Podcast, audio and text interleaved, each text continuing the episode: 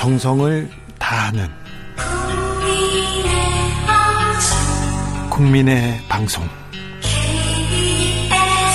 KBS 주진우 라이브. 그냥 그렇다고요.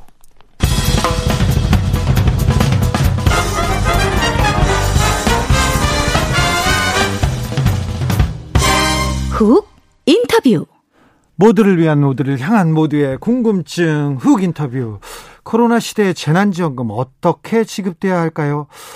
경제적 타격이 큰 소상공인을 위한 지원 대책은 잘 진행되고 있을까요? 관련해서 지자체장 장관 릴레이 인터뷰 준비했습니다. 먼저 전국민 재난지원금 줘야 한다. 더해서 피해가 큰 일부에게는 특별한 보상을 해야 된다.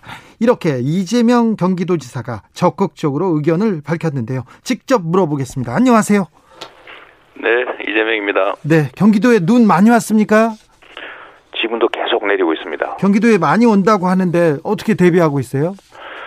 어, 일단은 뭐 시군에서 잘 대응해주고 계신 것 같고요. 네. 제가 안 그래도 조금 전에 네. 에, 경기도 내 시장 군수님들하고 화상회의를 끝내고 왔는데 네. 어쨌든 일선에서 잘 대비하고 계신 것 같습니다. 네. 경기도가 지자체 평가하면 계속 1등 난다면서요? 아직까진 그렇습니다. 아, 그렇습니까? 그러면 네. 공무원들을 얼마나 괴롭힐까 그런 생각도 좀 해봅니다. 어, 사실 그렇죠. 이제 네. 이 공무원들이 괴로우면 네. 국민들은 좀 편해지시는데요. 네. 그러라고 공무원 있는 거 아니겠습니까? 연금도 주고 또 권한도 부여하고 하는 거니까 어, 사명감 가지고 잘 하고 계십니다. 어제 문재인 대통령 신년사에 포용, 회복, 미래, 대비하자 이런 게 하면서 경기도가 신년사에 어, 우리가 선도하겠다 이렇게 밝혔어요. 어떤 계획입니까? 어, 뭐 대통령님 말씀 중에 이제 포용 회복이라고 하는 게 매우 중요한 키워드라고 할 수 있겠습니다. 네. 어, 지금 보통 예상으로는 이 K자 회복을 하게 될 거다. 즉 회복되는 데는 아주 많이 회복되고 또 나빠지는 데는 더 나빠질 거다. 이 예. 양극화가 심해질 거다. 이런 예측이기 때문에 네. 이 회복도 모두가 어, 이렇게 회복되는 네, 뭐 그런 어, 정책을 해야 된다 이런 말씀으로 제가 이해했고요. 예. 어, 또 미래를 대비하는 것은 뭐 언제나 해야 될 중요한 일인데 사실 이번 코로나 19가 아마 어쩌면 그 이렇게 질적인 변화를 아마 하게 되는 계기가 될 것 같아요. 예. 그 중에서 제일 중요한 건 역시 이제 포용 회복 어, 이런 것일 텐데요. 저희가 에, 뭐 경제적 기본권 말씀도 드리고 하는데 에, 하여튼 국가가 해야 될 역할은 음, 안보 그러니까 뭐 질병 재난 뭐 전쟁으로부터 국민들의 생명 안전을 지키는 일 더하기 에, 구성원 간의 공정한 질서를 유지하게 하는 일 이- 더하기 이제 국민들의 삶을 보듬어야 된다고 하는 민생 이 세 가지가 중요한데요. 예. 그 중에서도 민생의 핵심은 경제 문제고 예. 결국 경제를 어떻게 회복시키고 지속적으로 성장하게 하느냐라는 게 제일 중요한 과제인 것 같습니다. 예. 어, 그래서 저희가 이제 올해 화두는 이 경제적 기본권을 통해서 어, 이 기술 혁명에 따른 풍요, 경제적 풍요를 어, 최소한이나마 어, 함께 에, 누리자. 아, 그렇게 해야 에, 시장도 지속적으로 어, 성장하고 발전할 수 있다 이렇게 보고 있습니다. 일단 경기도 의회에서 모든 경기도민에게 1인당 20만 원씩 2차 재난 기본소득 지급하겠다. 이 방안을 경기도에 요청했습니다. 구체적인 추진 계획 나왔습니까? 어, 뭐 저희가 계속 검토하고 있습니다. 그 일단은 규모가 제일 큰 문제일 테고 예. 또 시기도 좀 고려해야 될 바가 있습니다. 왜냐하면 이 코로나가 계속 이렇게 에, 심한 경우라면 어, 시기를 좀 조정해야 될 문제가 있고요. 예. 또뭐 여러 가지 고려할 점들이 많이 있어서 에, 정말로 심사숙고하고 있습니다. 어, 3차 재난지원금 지급 시작됐는데요. 3차 네. 재난지원금도 전 국민한테 다 줘야 된다 이렇게 계속 주장하셨어요. 4차 재난지원금도 전 국민한테 주고 피해가 큰 사람들한테 더 주자 이렇게 주장하시는데 아, 그 이유가 뭡니까? 어, 우리가 이제 재원이 한정적이기 때문에 예. 에, 하나의 정책 효과만 내는 것보다는 이 복합적 정책 효과를 내면 더 낫지 않겠습니까? 네. 그러니까 이게 에, 단순히 가계를 지원하는 피해를 지원한 한다는 것을 넘어서 거기 더하기 그게 에, 경제 활성화에 도움이 된다면 매우 유용하겠죠. 예를 들면 어, 일본이 현금으로 지금 그 1인당 10만 원씩 다 지급했는데 네. 100만 원이 넘는 돈입니다. 그 120만 원쯤 되겠죠. 예. 어, 그런데 어, 지금까지도 10% 정도밖에 쓰질 않았다고 합니다. 예. 그러니까 받아서 다 가지고 있는 거죠. 더 예. 나쁜 미래를 대비해서 어, 결국 경제 효과가 없는 거죠.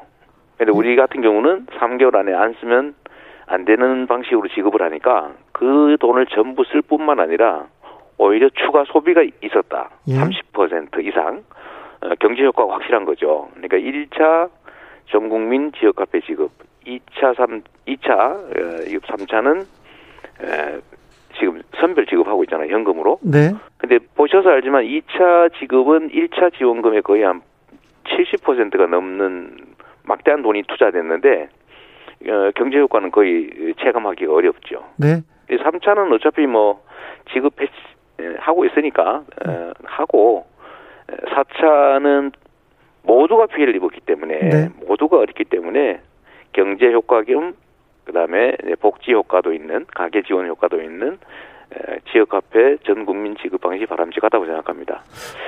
계속해서 주장하시고 홍남기 그 부총리한테는 그 편지도 쓰셨어요. 그런데 아니란 어 돈이 없다. 화수분 아니다. 이렇게 얘기하지 않습니까? 그 근데 이게 이제 기 기재부는 기획재정부잖아요. 네. 근데 경제 기획 역할하고 재무 관리 역할 두 개를 동시에 맡고 있는데 경제에 대한 깊이 있는 고민을 하면 예. 국간을 지키는 게 능사가 아니라는 걸 알 수가 있어요. 예. 지금 전 세계에서 작년에 말이죠. 어, 전 세계가 지금 코로나 때문에 재정 지출을 적자 재정 지출을 했는데 네.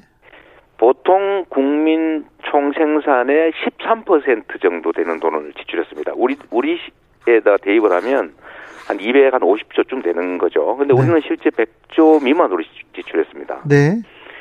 어, 그리고 전 세계가 지금 국가 부채율이 지금 다 131%가 됐는데 작년에 109였다가 네, 이제 다시 해보니까 131이 됐는데 우리는 여전히 38%에서 44%까지밖에 안 올라갔어요. 네. 그러면 어, 다른 나라들은 이 가계 지원을 해주면서 국가 부채가 늘고 가계 부채 비율은 떨어졌는데 네. 우리나라는 지원을 안 해주니까 국가 부채 비율은 세계 평균의 3분의 1 정도에 불과하고 예. 가계 부채 비율은 전 세계에서 가장 높습니다. 이게 너무 고통스러운 거죠. 그러니까 그 어, 국가 부채율 1%면은 한 20조쯤 되는 거고요.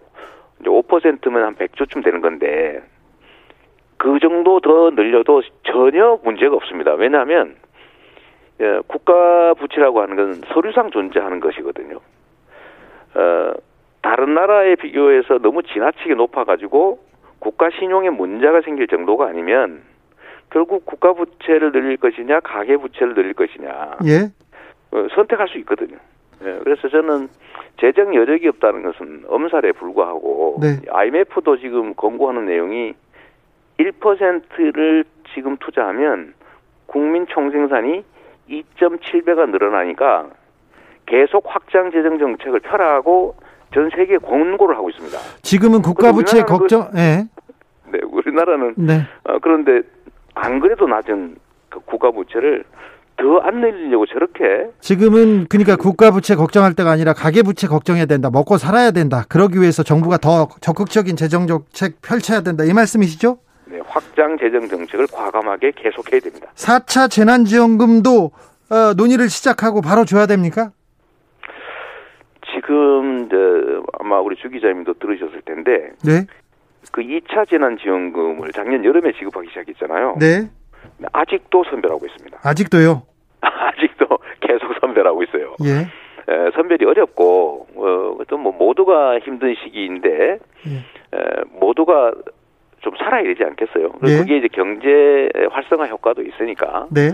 사실은 뭐 선별 두 번 했으니까 이제 네. 에, 다음에 지원은 안 할 수 없을 테고 한다면 이번에는 경제 효과가 검증된 1차 재난 지원 방식으로 하는 게 좋겠다라는 자, 게제 생각입니다. 계속 전 국민한테 줘야 된다. 더 적극적으로 해라. 이렇게 이재명은 얘기하고 있는데 자, 기재부의 나라냐 하면서 홍남기 부총리하고는 설전을 벌이기도 합니다. 그런데 왜 정세균 총리하고는 왜 다투셨어요? 아, 저 다툰 일이 없는데요. 다투지 않았어요? 그럼 뭐죠? 어, 정생희 대표님께서 이제 뭐 어, 페이스북에 예. 네, 저에 대해서 말씀을 주셨는데 네. 그 내용이 뭐 제가 평소에 하던 드리던 말씀하고 다를 바가 없어요. 예. 핵심은 확장 재정 정책을 해야 된다. 네. 재정 지출을 늘려야 된다. 민생보다 재정이 더 중요하지 않다. 민생이 더 중요하다. 똑같은 얘기네요. 네, 1차 재난 지원금 같은 방식으로 지원해야 된다. 이게 사실은 지역 화폐인데 예. 어, 다를 바가 없습니다. 그 그래서 제가 아, 다 맞는 말씀이십니다. 네, 제가, 제가 잘 수용하겠습니다. 그랬죠. 아, 그렇습니까? 다른 뭐 네. 서- 설전을 벌이거나 그건 아니었네요. 아니 전 한 일 없습니다. 예, 알겠습니다. 전쟁을- 지금 경기도민 모든 경기도민에게 10만 원씩 지급한다. 이렇게 생각하시죠? 그러면 예산은 네, 네. 확보가 돼 있나요? 아, 지금 음, 저희가 지방채 발행을 하지 않고 예. 어, 자체적으로 가지고 있는 재원으로 올해 새로운 회기가 시작됐기 때문에 네. 한 번 정도는 더 할 수 있기는 합니다. 더 주고 싶은데 지금 10만 원씩만 주는 겁니까? 근데 저희가 진짜 재정 여력이 정부하고는 좀 중앙 정부하고는 다르거든요. 저희가 네. 음, 뭐 증세 권한도 없고 네.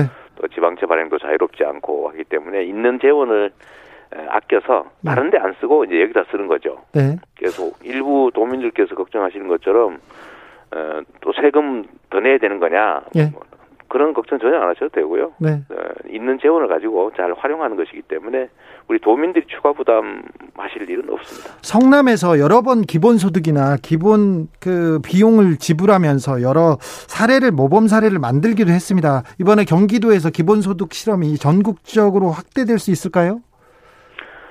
어, 이게 지금 4차 산업혁명으로 보통 불리는 이 기술혁명 때문에 앞으로 일자리는 체계적으로 줄어들 수밖에 없고 인간의 노- 노동을 로봇과 인공지능이 대신 상당 정도를 대신하게 되거든요. 코로나 때문에 가속화됩니다. 그 가속화되고요. 예. 어, 그래서 이 전체 생산에서 노동이 차지하는 포션 비중이 점점점 줄어들기 때문에 네. 추세적으로 소득은 줄어들 수밖에 없고 그러면 시장이 위축되고 경제가 어, 지속 성장이 어려운 상태이기 때문에 결국 기본소득은 시기가 문제이지 도입할 수밖에 없습니다. 그래서 차라리 이런 상황이라면 우리가 좀 선도적으로 좀 하면 좋겠고요. 예. 1차 재난 지원금 방식으로 그걸 1년에 한 번, 또 두 번, 세 번, 네 번 이렇게 늘려가면 어, 여러모로 경제 활성화에도 좋고 양극화 완화에도 좋고 가계 지원 효과도 있고 가계 부채 비율도 떨어뜨리는 효과가 있죠.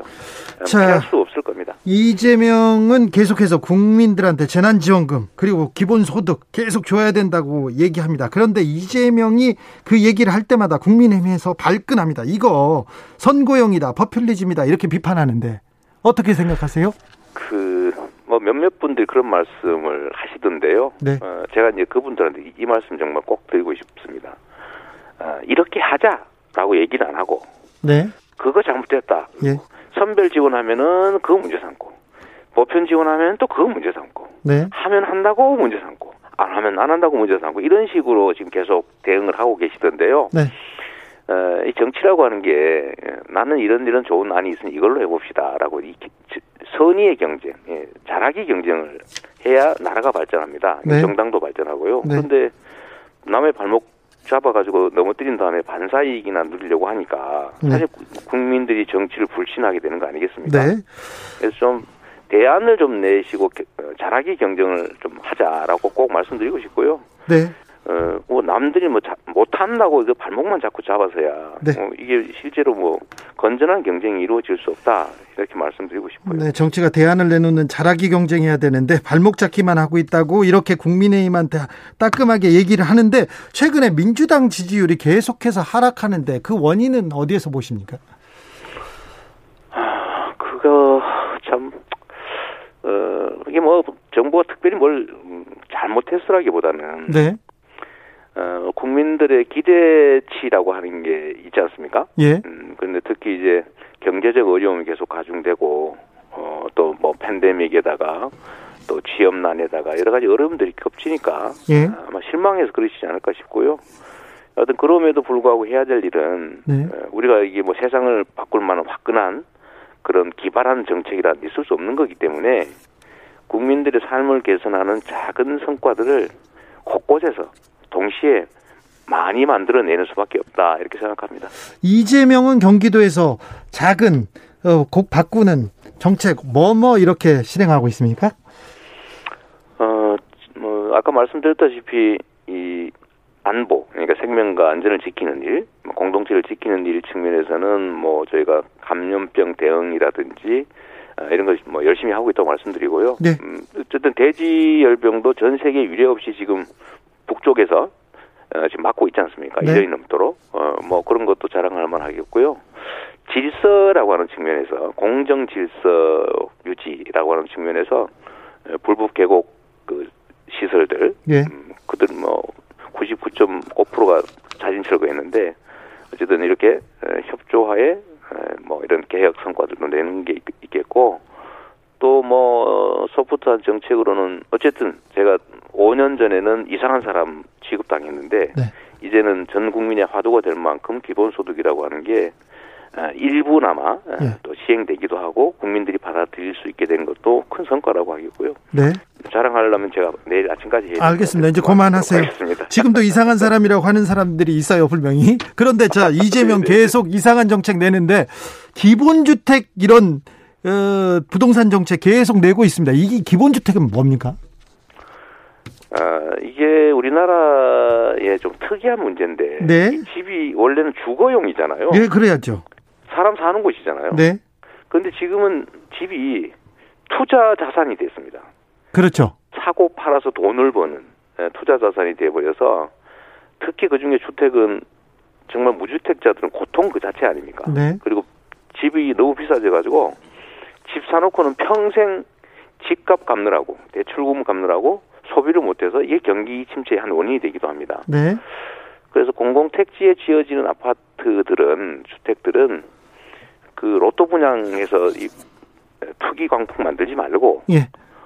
초장기로 임대를 해줘서 적정 가격에 네. 임대를 해줘서 어, 살 수 있게 하자. 본인이 원하면 평생. 예, 그게 이제 대통령께서 말씀하신 평생 주택이지 않습니까? 네. 그걸 이제 우리 경기도에서 실제 시행하려고 하고요. 어, 그랬더니 그럼 평생 무주택자로 살란 말이냐 이런 반론이 있어서 예. 예, 이제 선택을 좀 이렇게 할 수 있게 한다는 측면에서 어, 분양은 하되 네. 민간에 되팔지 못하고 본인이 거기서 더 이상 살 이유가 없어지면 팔아야 되잖아요. 예. 그거는 반드시 원래 공공기관에 되파는 조건으로 이제 분양을 할 수도 있는 거죠. 네, 예. 그 어, 기본 주택인데 분양형이라고 하고요. 아까 말씀드렸던 거는 임대형 이렇게 좀 다양하게 하되 하여튼 집은 주거 수단이다. 사람이 사는 곳이지 이걸로 사고 팔고 하면서 돈 버는 대상은 아니다. 개념이 좀 다르네요. 만들어 보려고 하는 거죠. 네, 네, 민간 분양 공공해소 개념이 좀 다릅니다. 8833님이 소상공인 선별 지원은 소비로 이어지지 않고 소상공인 지원에만 그치지만 전국민 지원은 소비로 이어지고 소상공인 지원으로 이어지고 경제가 활성화되는 것 아닙니까? 이런 얘기도 합니다. 어, 지사님 제가 물어볼 거는 거의 다 물어봤는데요. 서울시장, 부장, 부산시장 재보궐선거는 어떻게 보고 계세요? 어떻게 예상하세요? 어, 그거보다는 네. 아까 그 저기 전화 문자 주신 분 네. 말씀대로요. 소상공인들한테 현금으로 골라서 지원을 하니까 네. 혜택을 받는 소상공인 본인들이 네. 나한테 현금 주지 말고 국민들한테 어, 지역 화폐로 보편 지급해서 매출을 올려달라라고 네. 공식적으로 요구를 하고 있어요. 알겠어요. 네네. 그래서 이게 국민들께서 아시는 거죠. 작년 1차 재난 지원 때는 한 두 달간 명절 대목 이상이었지 않습니까? 네. 근데 2차, 3차는 이게 돈을 줘도 뭐 느낌이 전혀 없는 거죠. 그런데 왜 재경부에서 기획재정부에서 왜 안 하려고 하죠? 저는 아, 좀 험하게 표현하면 게으른 거 아니냐라는 생각이 듭니다. 기재부는 과거에 고도 성장기에 관료가 된 사람들이에요. 대부분. 네. 어, 특히 고위직은 그렇죠. 네. 그래서 이, 이분들은 공급이 부족하고 수요가 초과하던 즉 고도 성장기 돈을 모아서 기업 공급 측면에다 투자하면 경제가 선순환하던 시대에 젖어 있는 거예요. 예. 근데 지금 시대는 어떻게 됐냐면 아까도 말씀드린 기술혁명이라고 하는 것 때문에 투자할 곳이 없어서 투자 자금이 남아도는 시대가 됐습니다. 네. 즉 수요가 부족한 시대인데 경제가 성장을 하려면 수요를 키워야 되는데 네. 수요를 키우는 핵심적인 방법은 소비고 이것 때문에 전 세계 국가들이 그 국가 부채가 늘어나는 걸 감수하면서 가계를 지원해서 소비를 늘려가고 있는데도 우리만 유독 그 가계 부채는 신경도 안 쓰고 네. 어, 국가 부채 비율만 따지고 있는 거예요. 네. 변화된 세상에 맞춰서 공부도 좀 하고 고민도 좀 했으면 좋겠다. 공부를 안 하고 게으릅니까. 우리 공무원들이? 이제 자 넘어가겠습니다. 저 지사님 라면은 좋아하시죠? 어, 가끔씩 삶아 먹죠. 라면 좋아하시죠? 네네. 사면은요?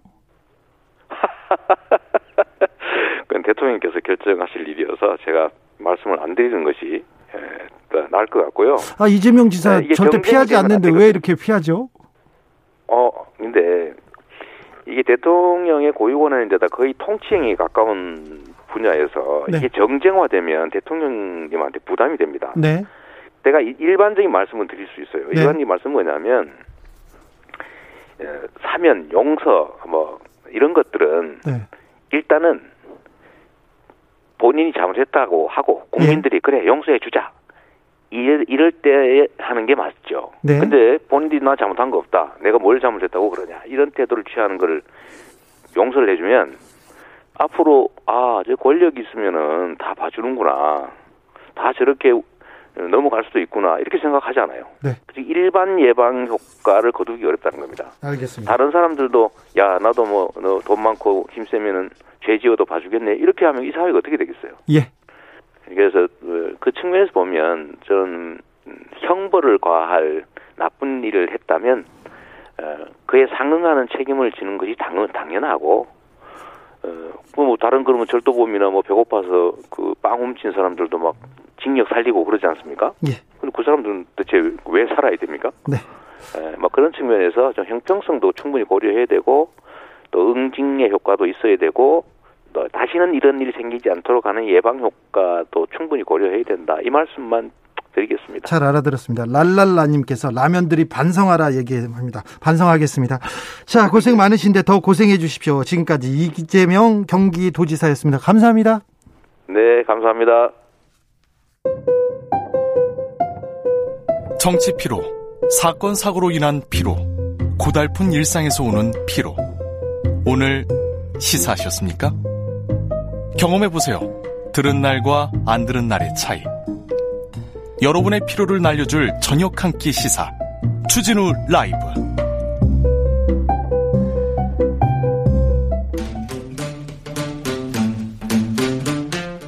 청년이 보고 듣고 느끼는 요즘 우리 사회 그것이 궁금하다. 청년에게 묻는다. 요즘 뭐 하니? 프로게이머 출신 유튜버 황희두 씨 어서 오세요. 네, 안녕하세요. 네. 오늘 준비한 얘기 가볼까요?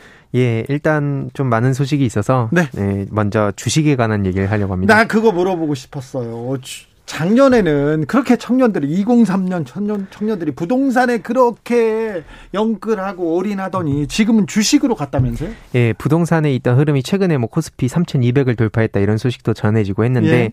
주식에 많이 좀 이동을 하는 경향이 보이더라고요. 예. 예, 그래서 그거에 대한 반응을 좀 가져와 봤습니다. 네.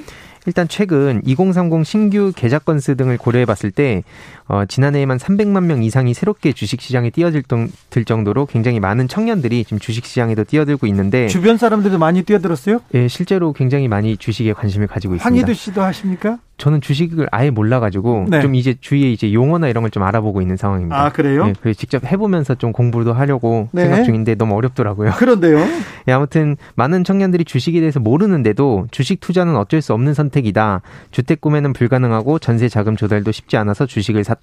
월급을 주식에 더 넣을 거고 예금도 언제든지 깰 준비가 돼 있다. 뭐 실제로 20대 직장인들과 뭐 30대들도 대부분 예, 주식에 투자를 하는 걸로 보이고 심지어는 이제 무리하게 대출까지 하면서 국내에서 주식하는 사람 많아요. 그리고 예. 옆에서 누가 돈 벌었다는데 아이고 배야 그런 사람 더 많고요. 예, 맞습니다. 그래서 그런 주식에 대한 열풍이 좀 많이 이어지고 있는 것 같은데 특히 뭐 30대 뭐 초등학교 교사는 뒤처지기 싫어서 이제 주식 투자를 했다. 방금 말씀 주신 것처럼 남들이 주식으로 돈을 많이 버니까 나도 이걸 해야겠다라는 예? 심리도 많이 작용한 것 같습니다. 이게 그 남이 잘 되는 거 보고 배 아픈 거 있잖아요. 시기 질투가 엄청난 큰 원동력이 되기도 해요. 예, 맞습니다. 그래서 지금 너나 없이 막 뛰어들어요. 예, 그래서 어 일단 인터넷 반응을 봤을 때 네? 주식에 대해서 긍정적인 부분을 요약해 보면 어, 한국 증시 이제 투기가 아니고 전, 젊은 층과 전 국민이 투자할 곳이 없어서 몰리는 거다. 어, 주식을 하나도 모르지만 그냥 공부한다는 마음으로 산 주식이 세 배나 올랐다. 뭐 이런 반응도 있었는데 반면에 이제 주식에 대한 부정적인 반응도 많이 있긴 했습니다. 지금 뛰어들면 안 된다. 주식이 독약인 걸 모르고 지금 이렇게 홀짝홀짝 마시고 있는데 결국에는 그게 쓴맛을 보게 될 거다. 뭐 하면은 안 된다. 뭐 정보 없는 자들이 잃을 수밖에 없고. 이건 도박이다. 뭐 이런 의견 많더라고요. 예, 이게 도박에 가까워서 한 방에 훅 가니까 특히 말씀 주셨듯이 빚내선 절대 하면 안 된다. 복구할 수가 없다. 뭐 이런 반응들이 많이 이어졌습니다. 청년들 커뮤니티 반응은 어떻습니까? 2030들이 뭘 하든 무슨 상관이냐 관심 갖지 말아라 뭐 이런 반응들도 있었고요. 네. 어, 특히 집살 형편이 안 되는데 이제는 주식으로 가야 된다는 반응도 있었고 특히 저금리 0에서 1%로 저축하면 내 돈이 오히려 줄어드는 느낌이 나서 주식을 해야 된다라는 2030 세대가 늘어나고 있습니다. 열심히 일해서 저축해서 돈을 모으면 뭐하니? 옆에서 집 사가서 돈 벌었는데 옆에서는 주식으로 돈은 두 배, 세 배 벌었는데 그걸 보면 상대적 박탈감 생기고 그러니까 아니야 우리 미래는 주식밖에 없어 이렇게 막 계속 달려드는 거 아니에요? 예. 최근에 또 모 커뮤니티에는 거의 1에서 3분 사이에 한 번씩 계속 주식 관련된 글이 올라왔는데요. 네. 어떤 주식을 사는 게 좋은지, 또 돈은 얼마가 있는데 어떻게 투자하면 좋은지 등 정보 공유가 굉장히 활성화되고 있는 상황이고, 실제로 이런 것들을 봤을 때 많은 2030 청년들이 돈을 어떻게 이제 굴릴지에 대해서 고민을 많이 하고 있고, 특히 부동산 쪽이 과열, 과열 시장이고 지금 진입 장벽이 높다는 그런 판단하에 주식으로 많이 옮기는 듯 합니다.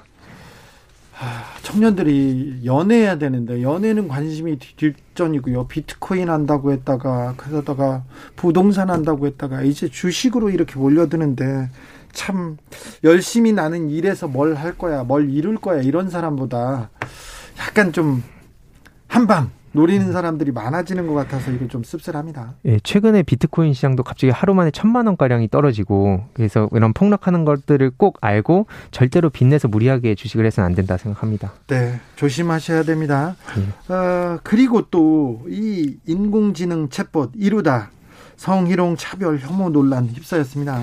이루다는 지금 그 스타트업 스캐터랩이 출시한 20대 여대생의 인격을 가진 AI라고 하는데요.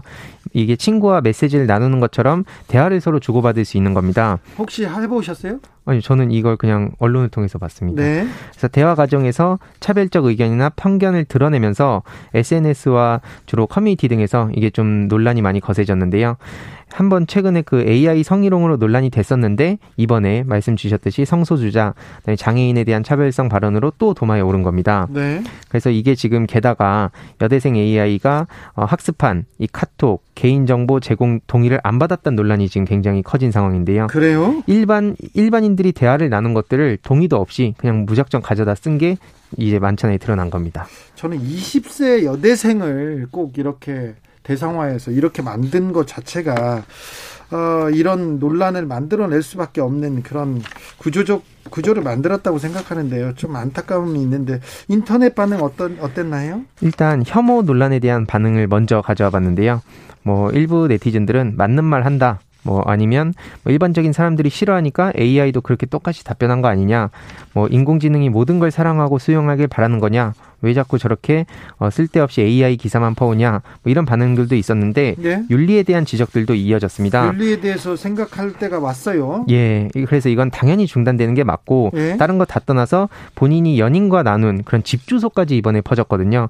그거를 좀 많은 언론을 통해 이게 보도가 되면서 어, 많은 사람들이 충격을 받은 상황이고 또 4차 산업혁명 시대에 AI가 거의 80년대 시대착오적 발언을 하게 두는 프로그래밍이 무슨 발전이 있냐 어, 단체로 난리 났고 직원 직원들 윤리 의식부터 재정립해라 이런 반응들도 이어졌습니다. 이거는 그냥 사과로 끝날 일이 아니라 이건 수사가 필요한 것도 같고 그런 어, 전문가들의 지적도 있습니다. 예, 맞습니다. 이번에 그 이루다 사건을 사고로 보면서 회사 쪽에 책임을 묻는 전문가들의 목소리도 늘어났는데요. 네. 특히 그 이런 소수자 키워드를 금기어로 설정할 정도로만 고민했다는 건 너무 초보적이고 네. 사회 윤리적 측면도 더 진지하고 고차원적으로 고민을 했어야 된다. 이런 목소리도 있었고 저는 이루다가 아니라 이 회사 직원들의 윤리가 사회 예. 윤리적 측면 굉장히 걱정스럽습니다. 예, 맞습니다. 그리고 이에 대해서 혐오와 차별 메시지를 제공하지 못하도록 법으로 강제해야 된다. 강제해야 됩니다. 네, 그런 목소리도 이어졌습니다. 네.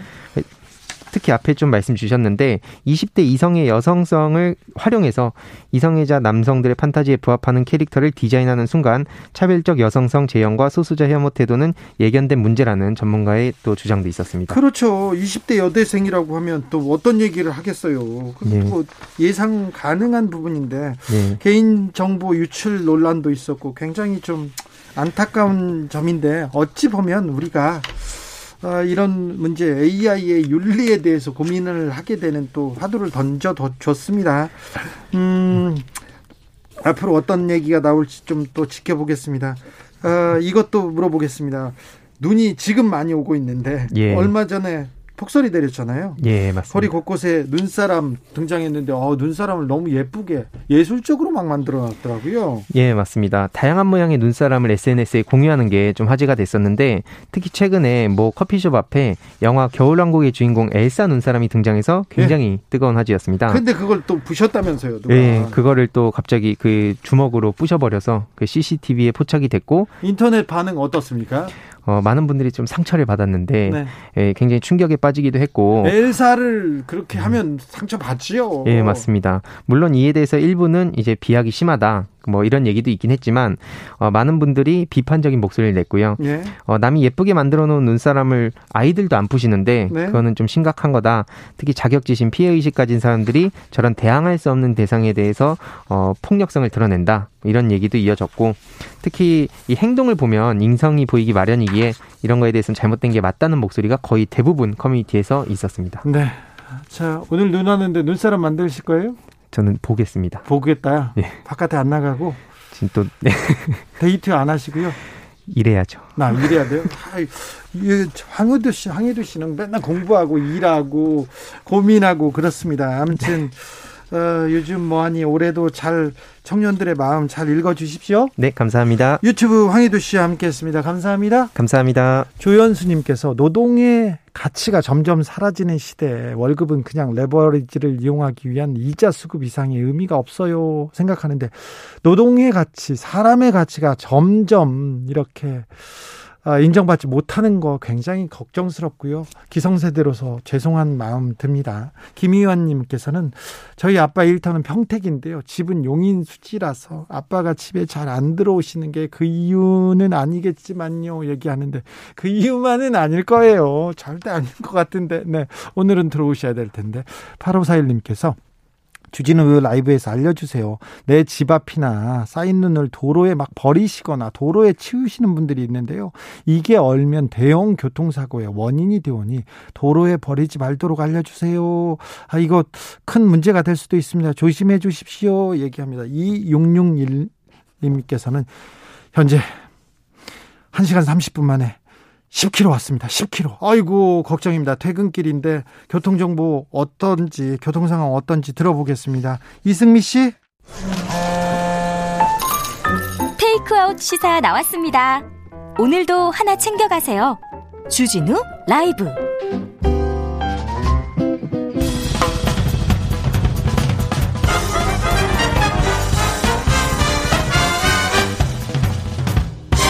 훅 인터뷰. 흑 인터뷰 이어갑니다. 유례 없는 코로나 시대.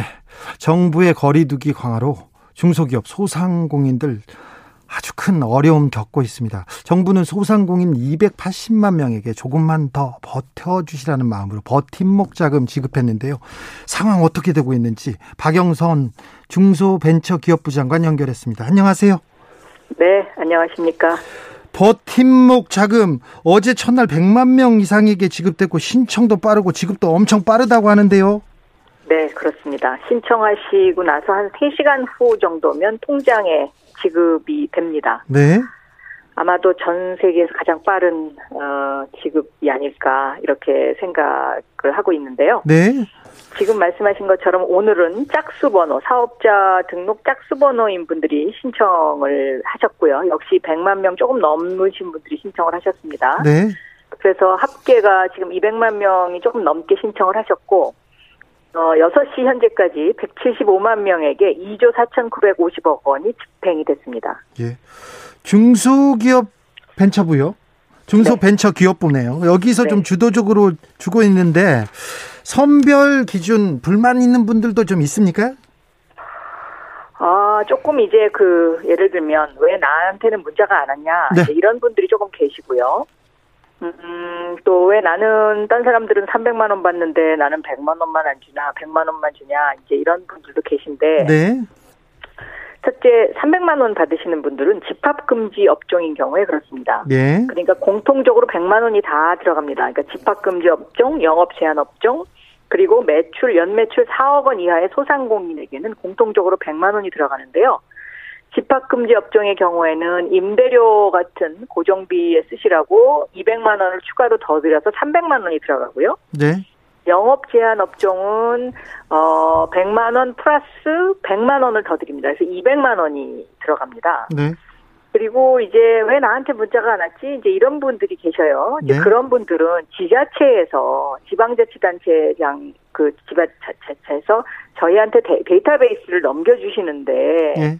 그것이 조금 뭐 하다 보면은 뭐 한두 사람 소홀할 수도 있지 않습니까? 네. 그런 경우에 해당되시는 분들이 많으실 거고요. 예. 또 아닌 경우에는 이제 매출액 4억 원 이하의 소상공인 가운데 매출액이 작년 대비 감소하지 않은 분들이 간혹 계십니다. 네. 그런 분들한테는 문자가 가지 않았습니다. 아, 예. 네, 나름대로 선별 기준 꼼꼼하게 정했네요. 그렇습니다. 예. 자, 또 어려운 문제 또 물어보겠습니다. 중대재해기업처벌법. 그 네. 여기에서 중기부에서 5인 미만 사업장은 제외하자 이런 의견 제시했어요. 정의당 김종철 대표가 나 박영선 어, 장관한테 질문을 하셨더라고요. 네. 그런데 저희 이제 중소벤처기업부 입장에서는 그 김영균 어머님의 마음을 헤아리면 너무 가슴 아픈 일입니다. 네. 그런데 중소벤처기업부는 소상공인을 보호하고 소상공인들의 어머니와 같은 버팀목이 되어줘야 되는 부서이거든요. 네. 그리고 결정은 국회가 하는 겁니다. 네. 그러니까 국회라는 것은 용광로와 같은 역할을 하는 것이고요. 어, 그래서 국회에서 그렇게 결정이 되면 저희는 그 법을 존중하고 거기에 따라야 하는 것입니다. 네. 그런데 어, 5인 미만 사업장이 제외됐기 때문에 거기서 여러 가지 위험한 일들이 있어서 노동자의 문제를 어떻게 할 거냐 이제 이런 걱정을 하실 수 있을 것 같아요. 네, 그렇죠. 네, 그래서 저희 중소벤처기업부가 그런 5인 미만 사업장의 안전 문제와 관리, 관련을 해서 네. 정부가 이것을 좀 더 지원할 방법은 없는지 네. 보완할 방법은 없는지 현재 좀 검토하고 있습니다. 처벌보다 지원할 바- 방법을 좀 찾아보겠다. 네. 그래서 그게- 안전한 음, 곳으로 이제 정부가 좀 더 이렇게 그 선도를 한다 고 그럴까요? 예. 네, 그런 방법으로 가는 것이 좋을 것 같습니다. 왜냐하면 소상공인들이 코로나 19 때문에 네. 너무나 힘든 한 해를 보내지 않았습니까? 네. 그래서 그런 절규하는 소상공인들의 마음도 담아줘야 되는 부서가 있어야 된다. 저는 그렇게 생각합니다. 어, 연말연시에 특별 방역 대책 시행으로 집합 금지된 실외 겨울 스포츠 시설 있지 않습니까? 그리고 그렇습니다. 영업 제한된 예. 숙박 시설도 지원 대상에 포함된 포함되는 맞습니다. 겁니까? 예. 네. 에, 근데 그것은 이제 문체부에서 저희한테 그 그런 그 영업을 정지했거나 아니면 뭐 집합을 금지했거나 영업을 제한한 업소의 명단을 저희한테 넘겨주셔야 됩니다. 네. 그래서 그 명단을 받아서 저희가 지급을 할 수 있습니다. 받, 네. 받으면 또 빠르게 또 줍니까? 그렇습니다. 네. 데이터만 어, 관련 부처에서 지금 이 관련 부처가 상당히 많습니다. 국세청, 네. 또 문체부, 교육부, 또 지방자치단체들 해서 굉장히 관련 부처가 많은데 협조를 굉장히 잘하고 계- 잘 해주고 계십니다. 어 그렇지만 또 가끔씩 또그 누락될 수도 있죠. 네. 네, 그래서 그런 어떤 불만을 가진 분들도 저는 간혹 있을 수 있다고 그러면 생각합니다. 왜냐하면, 문의해야 됩니까? 어, 예를 들면요. 어, www.버팀목자금.kr에 예. 들어가면 홈페이지에 전반적으로 안내가 되어 있고요. 예. 아니면 각 지자체의 구청에도 이것을 담당하시는 분들이 있습니다. 예. 또 콜센터도 운영이 되고 있는데 네. 또 전화가 연결이 잘 안 된다고 또 좀 불만을 가지신 분들도 있습니다. 그러더라고요. 예. 280만 명을 한꺼번에 네. 이렇게 그 어제부터 신청받아서 지금 280만 명 중에 한 175만 명한테 지급이 되는 것. 하, 엄청나요, 엄청난. 네, 이건 네. 엄청난 네. 굉장히 저희가 우리 중소 벤처기업 직원들이 집에도 못 들어간 직원들이 정말 많습니다. 그 12월 한 달 내내 준비했거든요. 준비도 했고 지금 계속 일하고 있는데 지금 공- 그렇습니다. 공무원들 너무 네. 괴롭히는 거 아닌가요? 그래서 조금만 조금만 그 급하신 마음은 알고 너무 힘드신 마음도 제가 잘 압니다. 네. 그런데 조금만 조금만 함께 서로 도닥도닥거리면서 갔으면 좋겠습니다. 네. 여러 소상공인 지원 정책도 준비 중인 게 있습니까? 그렇습니다. 올해 이제 중소벤처기업부가 작년에는요. 소, 그 디지털 경제를 대전한 스마트 대한민국이 중소벤처기업부의 국정운영 목표였습니다. 그런데 올해는 이 작년에 그러한 소상공인의 디지털화가 시범적으로 진행이 됐다면 네. 올해는 본격적으로 진행되는 해입니다. 예. 그래서 스마트 상점, 뭐 무인 슈퍼라고 들어보셨죠? 네. 그것이 대표적인 스마트 상점인데요. 스마트 상점, 스마트 공방, 스마트 서비스 어, 이제 이런 그 지원이 들어갑니다. 네. 그래서 이것도 중소벤처기업부 홈페이지에 보시면 네. 어떻게 지원이 되는지가 상세하게 나와 있는데 특히 이제 이 무인 슈퍼, 무인 마트 여기에 관심들이 많습니다. 왜냐하면 밤새 매출이 일어나니까요. 소상공인 그 주인분이 편하게 잠을 주무실 또 네. 거기에서 매출이 일어나기 때문에 그 거기에 굉장히 관심이 많으세요. 그래서 그런 지원 빠짐없이 좀 어, 받아가셨으면 좋겠고요. 예. 그거 말고도 중소벤처기업부가 올해 할 일은 소상공인의 구독 경제 생, 생태계를 만들어 드리는 일입니다. 네. 그러니까 우유를 저희가 집에서 받아 먹으면 한 달에 얼마씩 달달이 이렇게 내지 않습니까? 네. 그런 것처럼 소상공인들이 이제 온라인으로 각 가정에 뭔가를 배달을 해드릴 수 있으면 어 일정한 수입이 생기는 것이죠. 아하. 그래서 이러한 구독 경제의 생태계를 만들어 드리는 일 신문 구독처럼 정기적으로 조금씩 그렇습니다. 조금씩 계속 네. 돈을 버- 버는 네. 그렇습니다. 그래서 그 일에 중소벤처기업부가 올해 좀 집중적으로 해서 소상공인 분들의 마음을 조금이라도 좀 어, 편안하게 해드리고 싶습니다. 알겠습니다. 뭐 일, 일이야 뭐 똑소리 나게 열심히 하는 것 같은데요. 청취자분들 많은 의견 지금 답지하고 있습니다. 9556님께서 정말 감사합니다. 네. 저는 새벽 4시에 입금이 되었어요. 버팀목이 되어 열심히 아, 그러시군요. 살겠습니다. 네. 신속 정확한 일처리가 돋보이는 정부 고맙습니다. 수고하십시오 얘기했고요. 7702님께서는 네. 불만은 아니고요. 전화 연결이 잘 안 돼요. 그리고 나이 네. 드신 분들 더 힘드실 것 같아요. 얘기합니다. 네, 그래서 죄송합니다. 그런데 조금만 기다려 주시면, 네. 그러니까 오늘 내일이 제일 바쁩니다. 왜냐하면 이제 어 이미 이제 280만 명 중에서 이제 아마 한 200만 명 정도가 이제 지급이 될 것 같거든요. 오늘 네. 자정까지. 그러고 나면 나머지 이제 한 80만 명 남, 남으시지 않습니까? 네. 그러면 내일부터는 조금 그래도 여유가 조금 생기지 않을까. 아, 내일부터는 전화 잘 될 것 같으니까 조금만 참아 주십시오. 6909님께서는 매출이 12월부터 발생한 경우 2차, 3차도 패싱되었어요. 매출액 기준 좀 손봐 주세요. 이 얘기합니다. 네, 네. 그런 경우가 조금 간혹 있습니다. 예. 그래서 저희가 가능하면 이번에는 그 매출의 기준일을 뒤로 늦췄거든요. 그래도 뒤로 늦, 늦- 아무리 늦춰도 행정적으로 그 마감해야 되는 날이 있지 않습니까? 네. 그래서 이번에 아, 그렇게 그런 분들은 좀 아쉽습니다. 네. 네.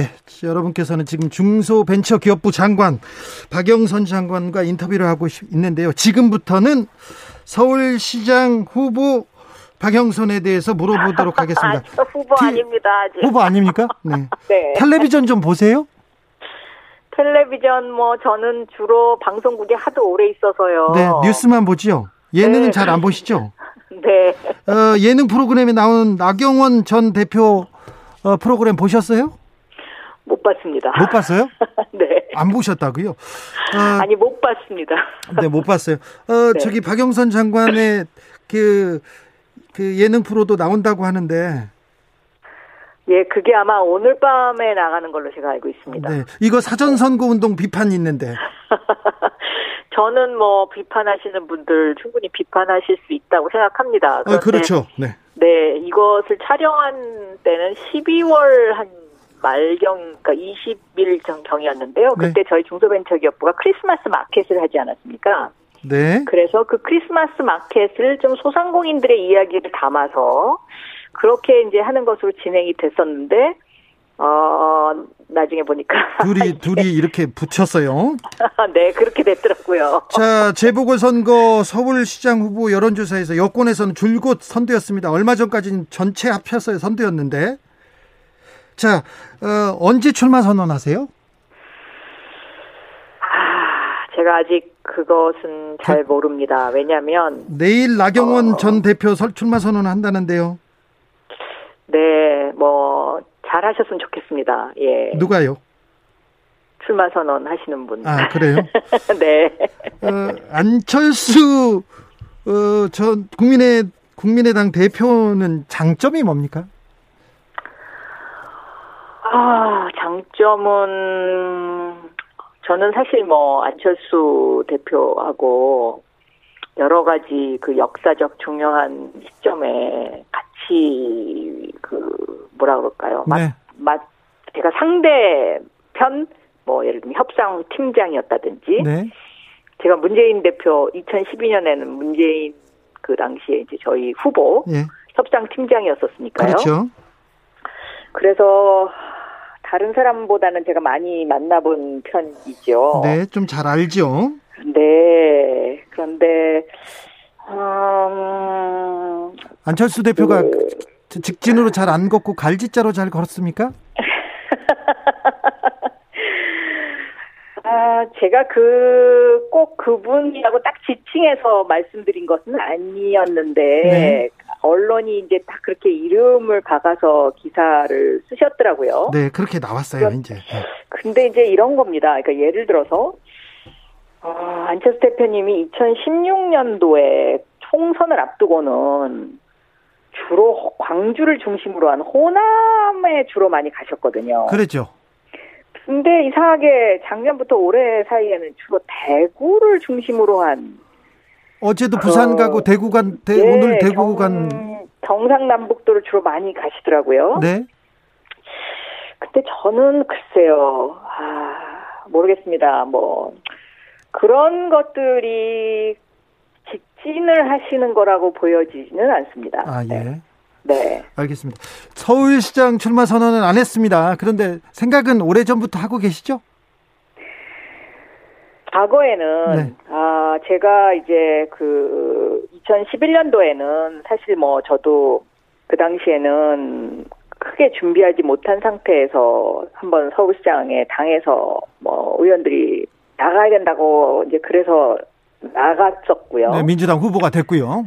그렇습니다. 아, 그리고 2018년도에는 어 2011년도에 그러한 어떤 그 하나의 그 계기가 됐었던 일이 있었기 때문에 또 제가 전공이 도시 지리학입니다. 그래서 원래 좀 도시에 관심이 많고 그쪽에 취미가 좀 많이 있습니다. 네.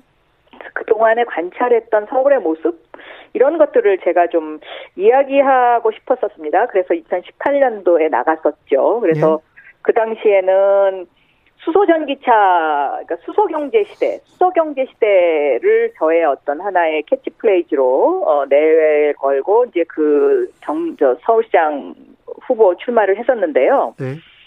그 이후에 사실 수소 경제라는 화두를 던져서 어 우리 대한민국의 서울이 에, 어떤 그 수소차가 그러니까 환경 문제, 미세먼지 문제 이런 것들을 해결하는 차원으로 어 미래의 서울을 만드는데 저는 상당히 그 기여를 했다라고 스스로 자평을 하고 있습니다. 네. 네. 네. 그렇습니까? 그렇습니다. 나경원 전 아무도 대, 인정을 안 해줄 수도 있습니다. 아, 네. 거기 그건 네. 잘 몰랐어요, 저도. 나경원 전 대표 대표 장점이 뭡니까? 굉장히 상냥하십니다. 상냥하다. 네. 정치인이 상냥하다 말고 다른 거는 없어요? 아, 갑자기 질문하셔서, 네. 가- 어, 제가 좀 그렇잖아요. 글쎄, 그러시더라고요. 네. 보니까. 그래서 상냥하시고, 네. 또 뭐, 저하고는 2004년도부터 정치를 같이 시작을 했지요. 네. 그래서 그 당시에 같이 정치를 시작한 그 의원들이 이혜원 의원님, 예. 저, 뭐, 나경원 의원님, 심상정 의원님, 여기 다 우리가 같이 시작한, 그, 어떻게 보면, 이 국회 입사 동기생들입니다. 네.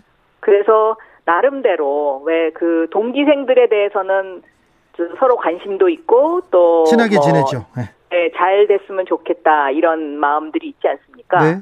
그래서 늘 그런 마음을 가지고 어, 그렇게 지켜보고 했었긴 했었습니다. 그런데 네. 물론 뭐 그 사이에 여러 그 역사의 질곡을 넘었어야 했기 때문에 어 사실 뭐 섭섭하거나 또 상처를 받았거나 이런 일들도 많이 있습니다. 네. 네. 네. 그래도. 뭐 네. 오늘 나경원 전 대표가 홍준표 전 대표 만났는데 이번 이 만남은 어떻게 보세요? 글쎄, 저는 그렇게 뭐 자연스러워 보이진 않았습니다. 왜냐면 그 두 분이 과거에는 굉장히 좀 서로, 서로가 서로에 대해서, 어, 좀 뭐라 그럴까요. 그 반목이 있었다고 할까요? 네. 그렇기 때문에 제가 기사를 자세히는 안 봐서 잘 모르겠습니다만은, 네. 어, 그렇게 그냥 느꼈습니다. 네. 네.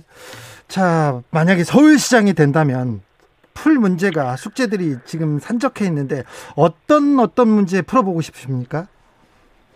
저는요, 그 서울시장이 된다면이라는 조건보다는 제가 서울 시민의 한 사람으로서 그냥 말씀을 드리면은요, 음, 누가 서울시장이 되든지 간에, 네. 저는 이런 것이 필요하지 않을까 싶습니다. 첫째, 코로나 어, 이전의 서울과 코로나 이후의 서울은 달라야 된다. 네. 그렇게 생각하고요. 또 두 번째는 지금 코로나 이후에 대한민국이 전 세계적으로 디지털 경제를 선도하는 선도 국가가 돼가고 있습니다. 네.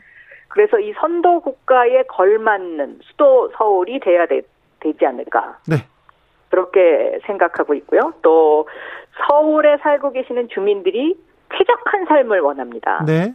그래서 그 쾌적한 삶을 어, 주민들에게 에, 어, 토론하고 이야기하고 뭐 비전을 제시할 수 있는 그런 사람 그런 네. 사람이 좀 필요해 보이고 또 저는 어, 어, 다른 방송에 나와서도 이야기를 했습니다마는 지금 너무 고단한 삶을 살고 계시고 또 지쳐들 계시기 때문에 어 푸근한 서울시장 네. 그런 시장이 필요하지 않나 생각하고 알겠습니다. 출마 선언을 안 했는데 출마 준비를 15년 정도 하신 분으로 생각이 됩니다. 술술 잘 나오네요. 저 저를 그렇게 너무 그렇게 에, 몰아세우지는 말아 주십시오. 마지막으로 중소벤처기업부 장관으로서 코로나 시대 힘겹게 버티고 버티고 계신 분들 중소상공인 분들께 한 말씀 부탁드리겠습니다. 네, 사실 오늘 아침에요. 제가 그 새벽 3시 반에 입금됐어요. 제가 제 노래방에서 혼자 노래 부르고 있습니다. 이렇게 그 댓글을 올리신 분이 있었습니다. 저도 그 글 봤습니다. 좀 뭉클하더라고요. 아, 제가 그거 보고 눈물이 핑 돌았습니다.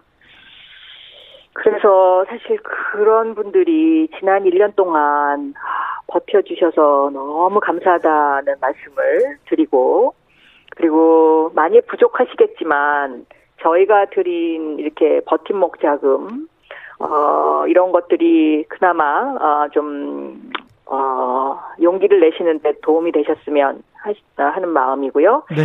그리고 중소벤처기업과 최선을 다해서 정말 정말 최선을 다해서 어, 소상공인들 곁에 이- 있겠습니다. 알겠습니다. 고생이 많으신데 더 고생해 주십시오. 감사합니다. 지 금까지 박영선 중소벤처기업부 장관이었습니다. 감사합니다. 네. 이승열의 나라 들으면서 오늘 주진우 라이브 마무리하겠습니다. 퇴근길에 눈이 많이 왔다고 합니다. 눈길 운전 주의하시기 바랍니다. 안전기가 기원하겠습니다. 저는 내일 오후 5시 5분에 돌아옵니다. 지금까지 주진우였습니다.